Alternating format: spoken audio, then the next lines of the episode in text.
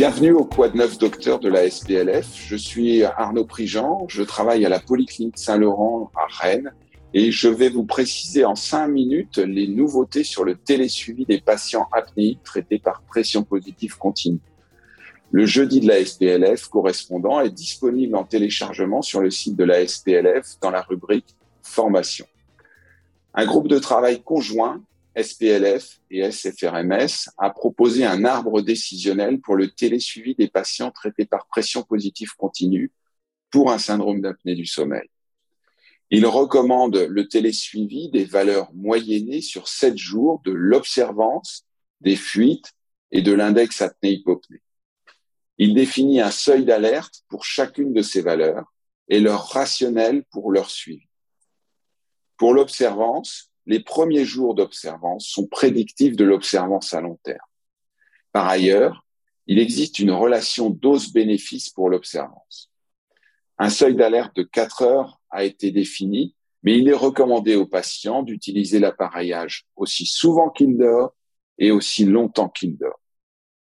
Pour les fuites, elles entraînent un inconfort et peuvent être associées à une inobservance.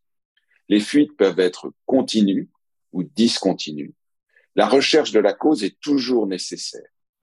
Devant la multiplicité des dénominations de fuites selon les constructeurs, il a été décidé que l'alerte fuite serait définie lorsqu'elle dépassait le seuil défini par le constructeur. Pour l'index apnée-hypopnée, un seuil de 10 par heure a été défini. Il faudra différencier les apnées d'origine obstructive des apnées d'origine centrale. En cas d'apnée obstructive, on recherchera principalement l'existence d'un masque facial. En cas d'apnée centrale, il faudra rechercher une origine cardiaque notamment. Le télésuivi impose une véritable modification des pratiques et des organisations.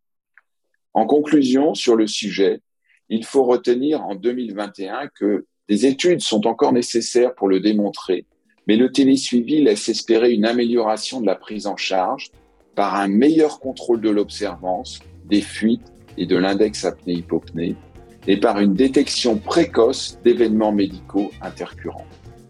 Je vous remercie.